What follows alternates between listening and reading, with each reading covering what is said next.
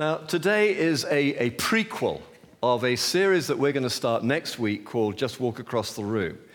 Let me just tell you before I pitch straight in, and I want to be kind of economical with my time, but, but at the beginning of the year, when we were thinking about our 25th anniversary and basically thanking God for 25 years, uh, we started thinking about events that we might do and what have you.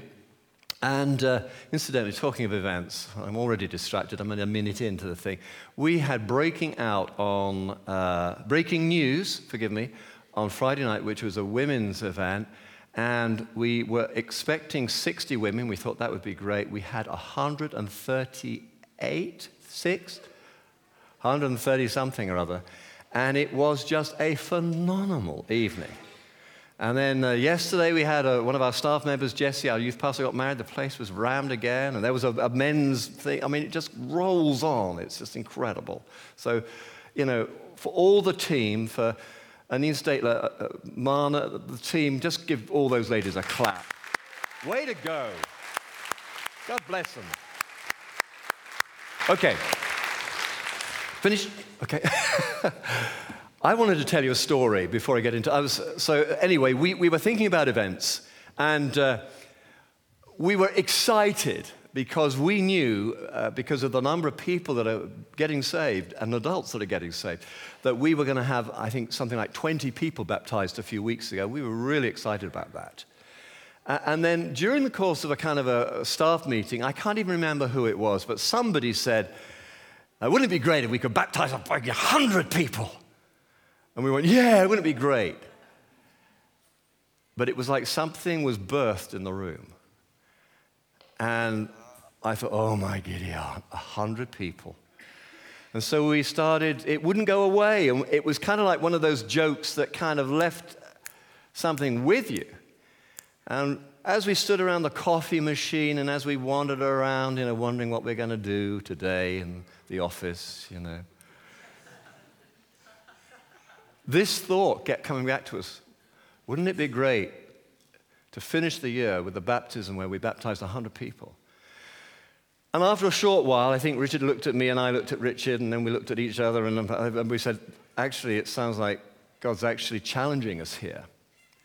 We felt the church needed a big challenge, actually. We thought it was going to be a building project, buying the place across the road, but suddenly it became crystal clear that God's heart was actually to challenge us to become a truly missional community, to turn all this good stuff that we have in here inside out. So we started to really make an impact in our community amongst our friends, our colleagues, our, our co workers. And so we said, okay, Lord, we don't know whether this is right or not, but let's just play for a moment. If we were going to baptize 100 people on December the 1st or whatever the date is, what would we need to do? And we started to do something that many of you do in business. We started to do what you call reverse engineering. Well, we'd have to do this, we'd have to do that, we'd have to do that, there's also practical. Da, da, da, da, da. You roll it back. And we got right back to the present. And the present was, well, if we're going to if we're going to carry on doing what we do normally, well, then we'll have about 20 people baptized at Christmas. If you do the same thing, you get the same results, not better results or different results. So we thought, well, heck, we've got to up our game. And so uh, I, I, I was sharing this with our church planting couples. People were sending out in September, and they said, well, we're going to have to train the church.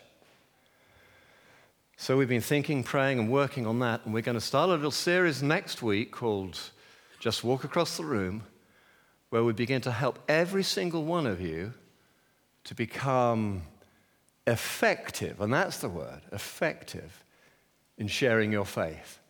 Because the only way we will ever even get close to 100 baptisms at Christmas is if we all muck in together. Everybody say amen. Okay, so this is the prequel. Last week at the Father's Show, I said, I had my car down there, and many of you saw that. We had wonderful conversations. It was a great weekend. And I said, one thing you have to understand about a petrol engine it wants to run. I want to throw a thought out here which is going to startle some of you, and that is that actually, most people want to know Jesus. They may not know it yet, But they are wired that way. In fact, the Bible in, in, in, Romans 1 would suggest that everybody knows God, whether they suppress it, deny it, run from it, you know, denounce it, whatever. There is actually, we are wired that way. And I think I said as much last week. And then during the week, I was reflecting upon what I had said and what I was about to say, and I remembered a story which really, really stirred me. When we were meeting up at Marlborough School, which some of you still remember, we had a ministry running at that time to the elderly. We have a ministry called Flicks currently to the elderly. We have over 100 people come in and watch movies and they have a meal and all the rest of it. But at the time, our ministry to the elderly was focused on two uh, uh, homes for senior citizens, one in St. Albans and one in, in Harpenden. And uh, the guy who ran it, Cliff and his wife Rose, did an awesome job. He was a natural evangelist, and he med- led many of these, these elderly to Christ. And one day he comes up to me and says, Well, uh, I think I've mentioned to you, Chris, Mary in a wheelchair. She wants to come to church next Sunday. I said, Well, that's great. You know, she said, Well, we're going to get there early. We're going to collect her. We're going to bring her in and all the rest of it. And she'd love to meet you. So, anyway, Mary came. I remember her coming in. Cliff wheeled her in. She was brought right down to the front. And uh, I sort of waved, you know. Uh, and, uh, and then I got busy. I preached all the rest of it. And I'm sort of running around and saying hi to people, doing a bit of firefighting, usual Sunday stuff. And, and uh, Cliff comes up to me, and Cliff says to me, Mary wants to give her life to Christ. Can you, uh, can, can, you, and she wants you to, to, to pray the prayer with her. Now, please don't think too ill of me here, but I actually felt a little, a little, not irritated, but like, oh, Cliff, would you mind doing it, please? I mean, you are an evangelist. You can do this. I've got a, you know, please don't just, you know, look to me, the holy man of God, to do this thing. We, we train people to do this. Cliff, you know how to do this. Just pray. He says, Chris, I'm sorry. This is one of those occasions when you have got to do it. And I said, right, fine, okay, you know, eyes and teeth. Walk down the front. Hi, Mary. Hi, how you doing? You know. Anyway, boy, did I repent big time. She's in a wheelchair. She's in her 80s. She went to a Billy Graham mission in 1956 and she was profoundly moved by the message of the, the good news of the gospel of Jesus, you know. And uh, when it came to the appeal where Billy Graham invited people to come, come forward, she wanted to go forward. But her friend Lily said to her, Oh, no, don't do that. We've got to go and catch the bus. If we don't go now, there'll be hundreds and hundreds and hundreds and thousands of people trying to get on the same bus. Come on, Mary, come on. So she wanted to give her life to Christ. And uh, her friend Lily sort of dragged her away. And she had spent the rest of her life regretting that. And now, in her 80s, in a wheelchair, she's sat at the front of church and she wants to give her life to Christ. And I'm listening to this story and I'm thinking, oh God, oh God, oh God, I, I'm the worst pastor in the world, you know. Please forgive me. So I listened to this. And then I said, okay, Mary, what a wonderful story. And that here we are now, and you can give your life to Jesus, and you just got to ask his forgiveness for your sins and ask him into your heart, and then give him your life, and he'll do the rest. So she prayed this prayer.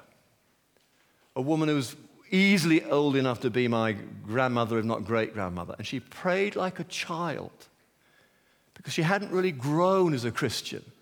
She was like a little child. She had not had the opportunity to grow.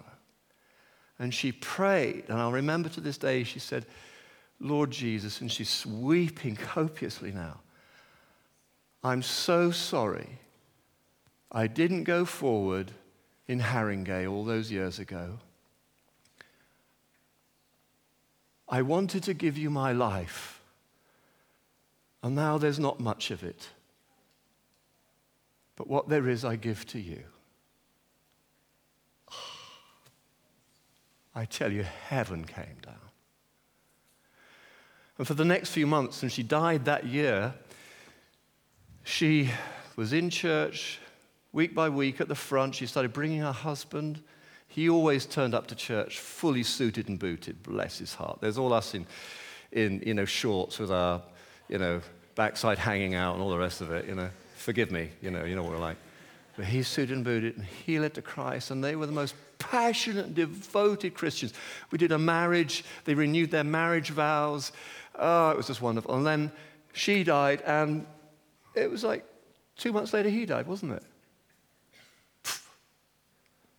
That taught me something. A, not to be, you know, always be ready to give an account for the hope you have within you. Be ready, Chris, come on. And the second thing was that, that people want to give their lives to Christ. People you know want to give their lives to Christ. They just haven't met anyone yet who will help them. We want to change that. Amen? Let's say that with some conviction, some enthusiasm, because that's what this is about. Amen. Amen. Thank you. Okay, I'm going to teach from the Bible now. Turn with me, if you have a Bible, it'll come up on the screen if you don't, on, uh, to Luke 19. Based on and for the Marys of this world, we are going to try and raise our game so that, so that we can do the work of the gospel. And this talk is called How Good is the Good News? How good is the good news? The good news, of course, being the story of Jesus and his rescue mission for us. Luke chapter 19. I'm going to read this slowly. I'm going to stop as I go. Um, forgive me if it breaks the story up a little bit, but I want to make a few points as I go through and then I'll wind up. Luke chapter 19. Jesus entered Jericho and was passing through. And a man was there by the name of Zacchaeus. He was a chief tax collector and was wealthy.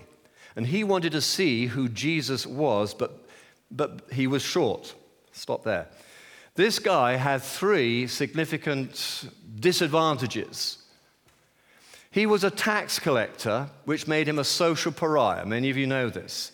The tax collectors were usually Jews, but they sided with the enemy, and the enemy was the occupying force, which were the Romans, and they, they uh, collected the taxes. So they were hated, absolutely hated. They'd gone over to the other side. So he led a pretty lonely life socially.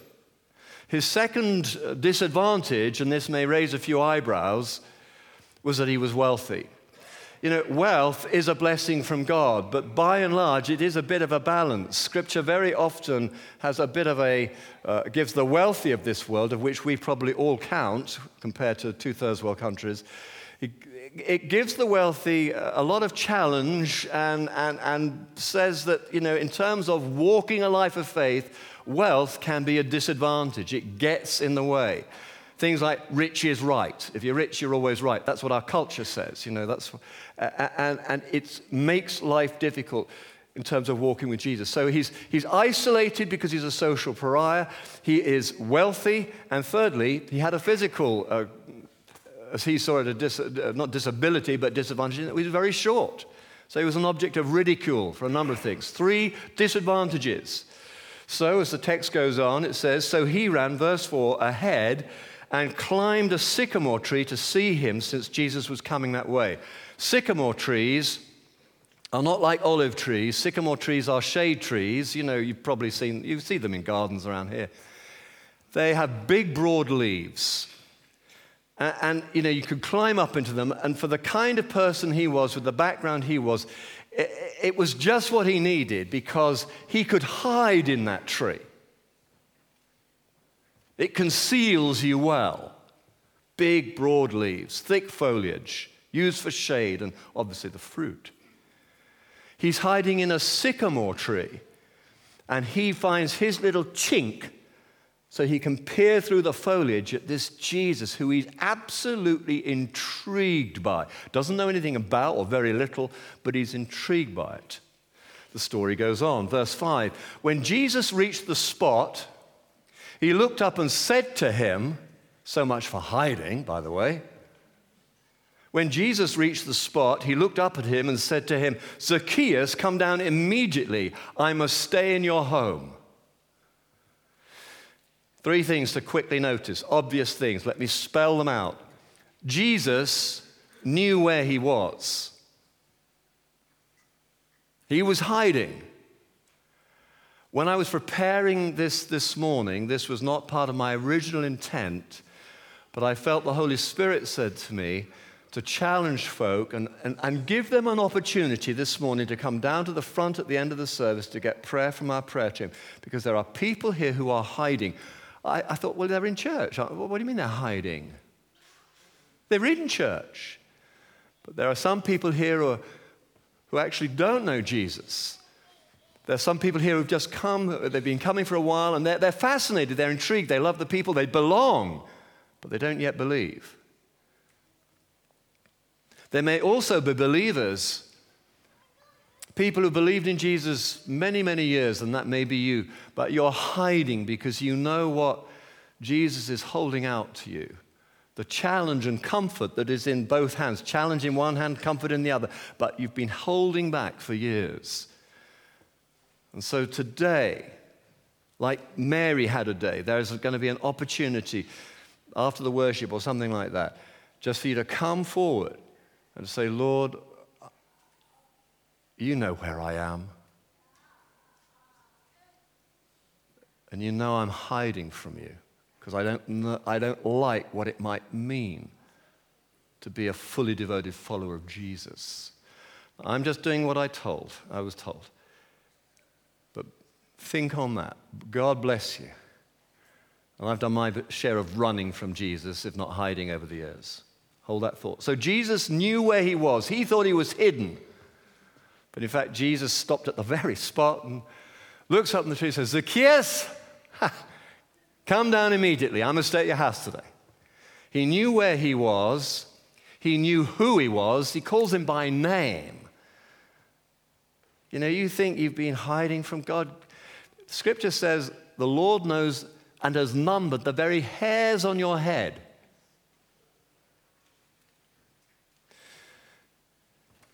He knows where you are, who you are. He knows what he was. He knew he was despised by the, the community. And in fact, when Jesus goes with us home, the scriptures say that, that actually lots of people said, What's this Jesus going to be with a sinner?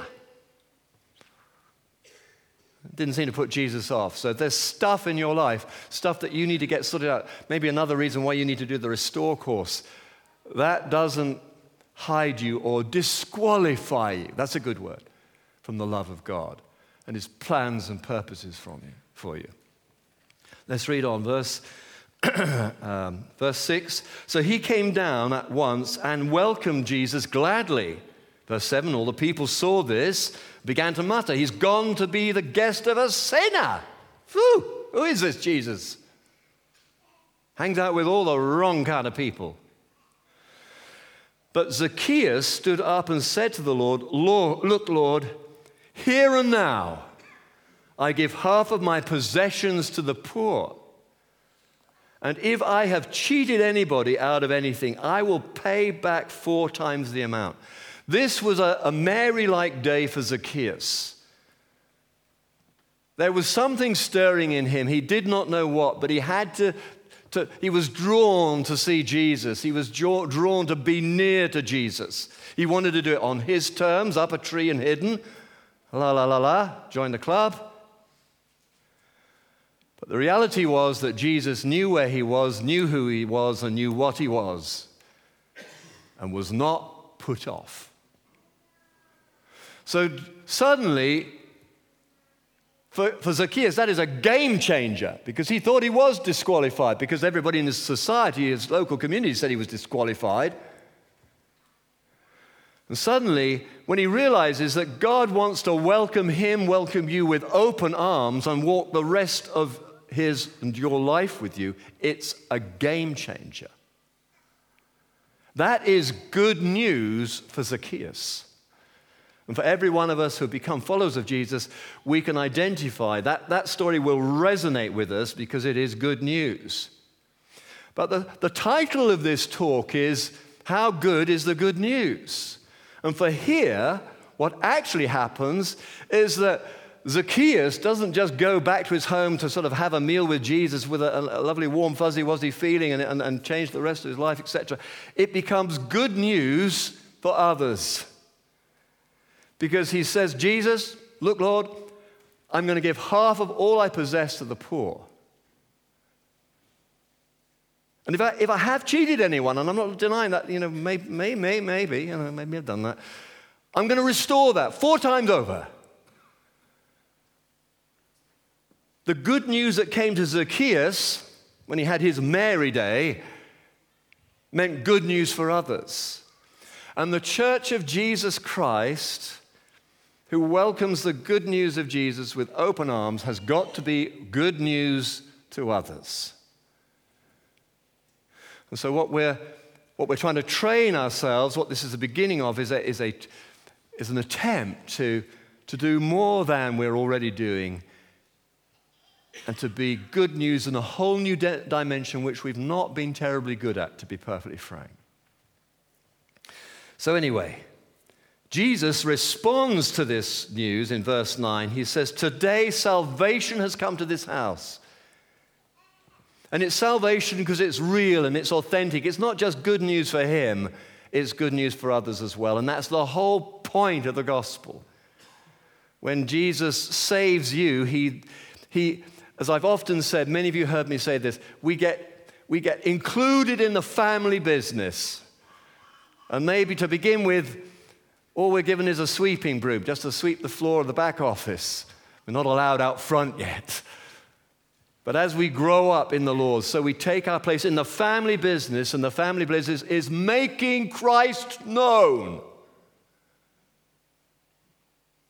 Not keeping it to ourselves making Christ known. Okay, what a story. I love this story. I can remember telling it to my kids, and it was one of those stories that my kids never got tired of hearing. We had a little book, and they would have me read it countless times the story of Zacchaeus. I know it so well because I taught my kids it over and over again. What a story. How good is the good news, though? How good is the good news that I have received? I know it's good news for me, but is it good news for others? How good is the good news that God has entrusted to you?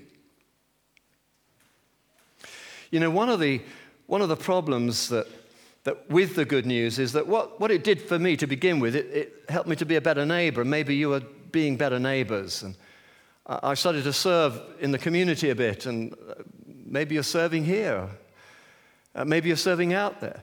But one of the last things, well, almost, but nearly for the sake of the argument, one of the last things that began to happen for me was that I found it difficult to speak to others about my faith. Now, we're all grown ups here. Who else finds that difficult? Okay. Now, I don't want to teach you something I'm not doing myself. So, the last few weeks, I have been consciously saying to the Lord, I,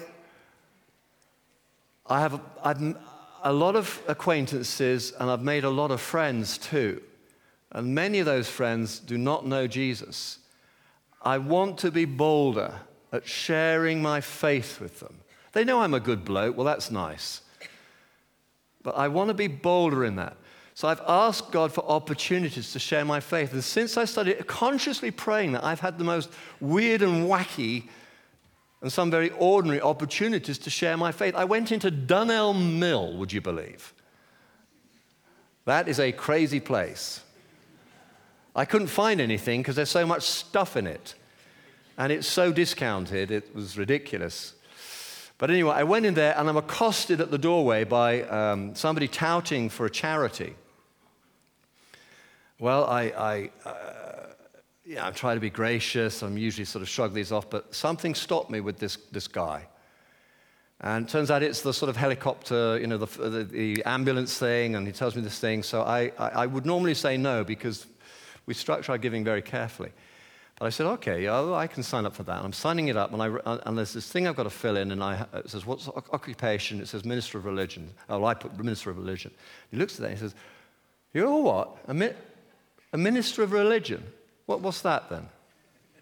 Well, I'm not going to bore you with the whole conversation, but I'm going to tell you that for the next five minutes, it was this bloke in his high vis jacket, me, and the Holy Spirit.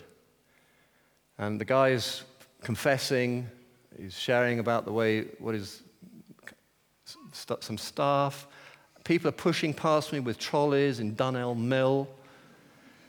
And I have to say to you, on the inside, when I kicked off, into, when he picked up that point, ministry of religion, what's that? My first reaction was panic. I don't want to talk about this. We're in Dunelm Mill. I don't know you. You know, you're probably going to, you know, you're probably going to be weirded out by anyway, so I'm going to just, you know, just kind of be cool. And I'm having this conversation, and I had to repent. I had to, in situ, say to the Lord, I'm sorry. I've been asking for this. Great. Last week, we had this classic car show. I, am not. And a whole ton of my buddies came in and listened to me preach last week. They never do that. They call me Father Ted. Term of endearment. And that's about as good as it gets. I have had one or two conversations individually, which have been amazing, but I've not sought that. But a whole ton of them came in last week and they listened to me preach. And I had, let's call them God appointments with some of them afterwards. I panicked though. And, and, the following day, I was said to Fliss, that was a great Sunday. That was an amazing Sunday. In fact, that was the best Father's Day car show we've ever had here. We had less cars than we normally do, but this place was so full and the conversations we had was incredible. But I, I said to Fliss the following day, and I'm just confessing this, my humanity. The following day, I felt a bit deflated and anxious because these guys are my friends. And the friendship was based on a mutual interest in cars. And that was great. I loved it. But it was not enough for the Holy Spirit and I don't know whether, when I see them next time, whether they're going to be weird with me. I don't know. That's the risk we run. Probably some will be, but others won't.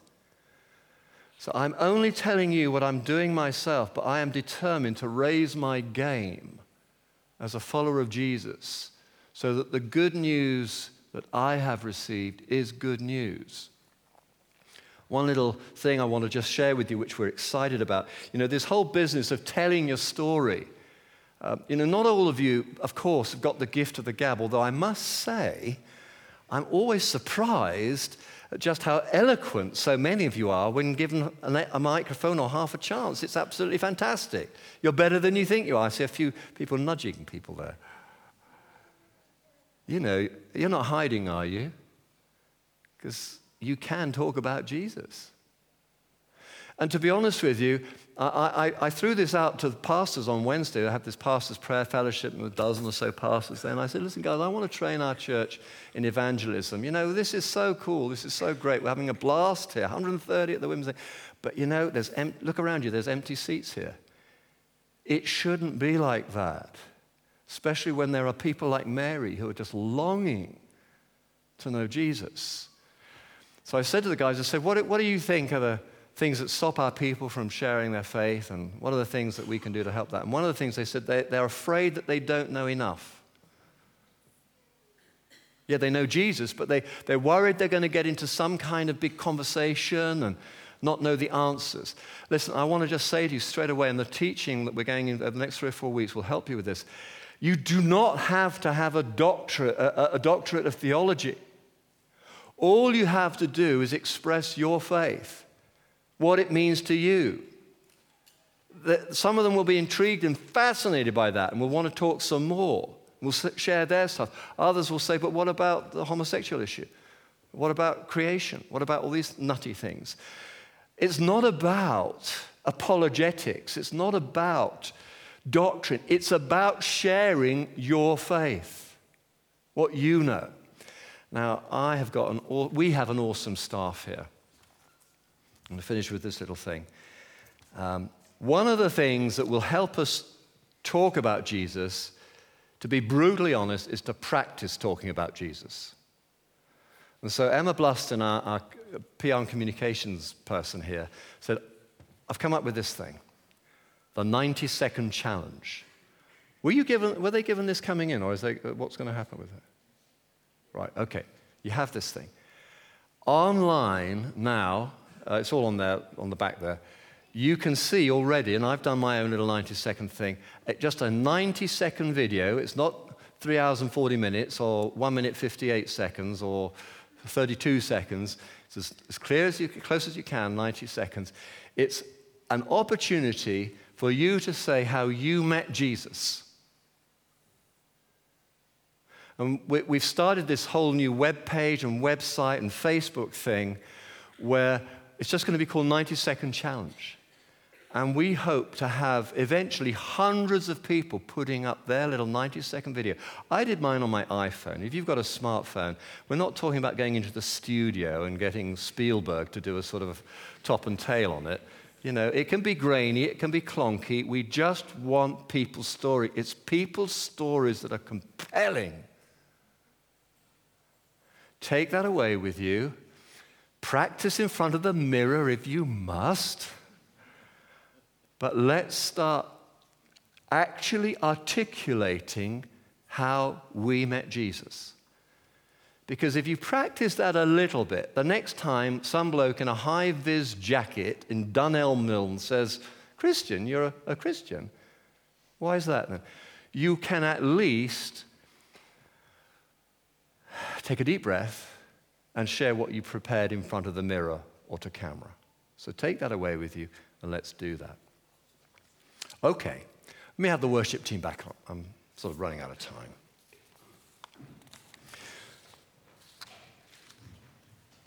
Let me just summarize.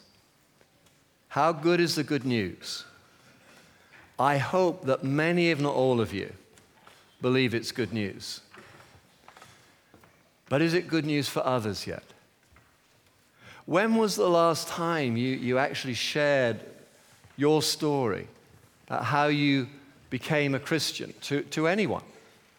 Maybe when you first became a Christian, you shared it with quite a few people, but maybe more recently that's not something that's happened very often. Well, I put it to you that actually one of the most precious things you have to give away is your story of how you came to know Jesus. And would you all just stand, please?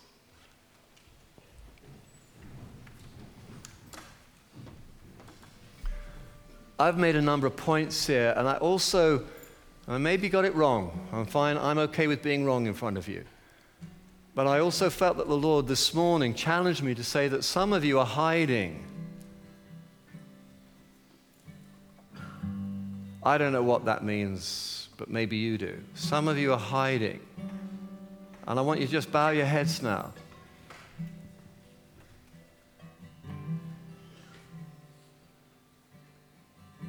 I'm going to ask you that question again, and, and, and please just receive it from the Lord, just with the love and the tenderness that He brings. Jesus wants to, He's stopping by you now. Just like He stopped where Zacchaeus was, where Zacchaeus was hiding.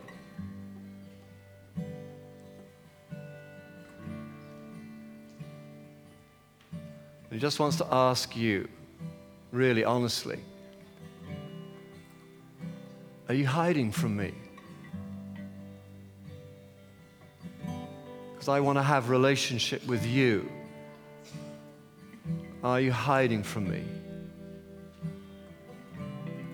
I know who you are. What are you hiding from me?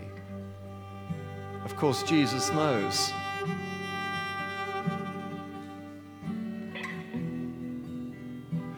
Now, many of you, we don't do this every week if you're a visitor, so please try not to be too weirded out. This is a fairly rare occurrence for us, but just as your heads are all bowed, just raise your hand now if, if, if that question resonates with you. God bless you. There's a few more. You aren't prepared for this. You're saying, I want more time. You know, Jesus is passing by on the road to Jericho. If you know, Zacchaeus could have stayed hidden, Jesus would have just moved on. If Jesus is standing by you today saying, What are you hiding? Why are you hiding? If that resonates with you, just raise your hand now and keep it up. Okay, you've done this first step. I'm going to ask the ministry team, please just come along the front. And for those of you who've got your hand raised, I just ask you now to just come down to the front and the ministry team will pray for you. Maybe you need to give your life to Jesus. Maybe that's, maybe that's you've been hiding from Him. So just come down, say to your neighbor if you're hemmed in, if you're up there on the balcony, just say to your neighbor, Excuse me, I, this is a good thing. I want to come down the front. So just line up right along the front here.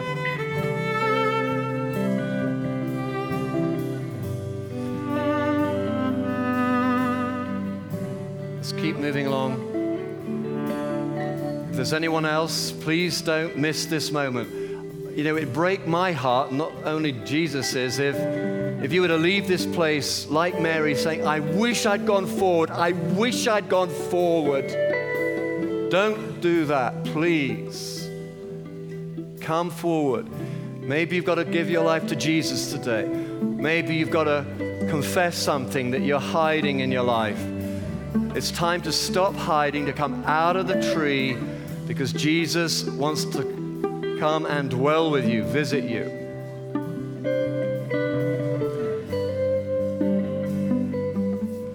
Okay, I'm going to pray now. I'm going to do this slightly different, Sam. I'm going to pray now, and then we'll carry on in this vibe. I'll dismiss you so that those of you who need to go can go. But the ministry is going to, going to go on here for, what, 20 minutes or so. And. Uh, this, it's not too late to come down to the front. Lord Jesus, as we as a church, as a community, muck in together, to work together, to make Christ known, to be good news, not just receive good news, to come out of hiding, to break cover, to be breaking news, whatever it is. Lord God, we, we ask that you would come and dwell with us in a rich and extraordinary way, and that these seats that are empty would be filled with people like Mary who are longing to find God but don't know how. And we pray, Lord, as we set our face to do this, there will be great joy in December and before when we baptize not just twos and threes or tens and twenties, but many, many, many people. And we ask your forgiveness as a community for hiding away. And we ask, God, that we would become good news because that's what you've made us to be. We ask now, Lord God, that you would bless us and keep us. Thank you, Lord. I'm going to say the blessing, and that will mean you can go. If you can stay, that's great. May the Lord bless us and keep us. May the Lord make his face shine upon us and be gracious to us. May the Lord lift up his countenance upon us and give us his peace.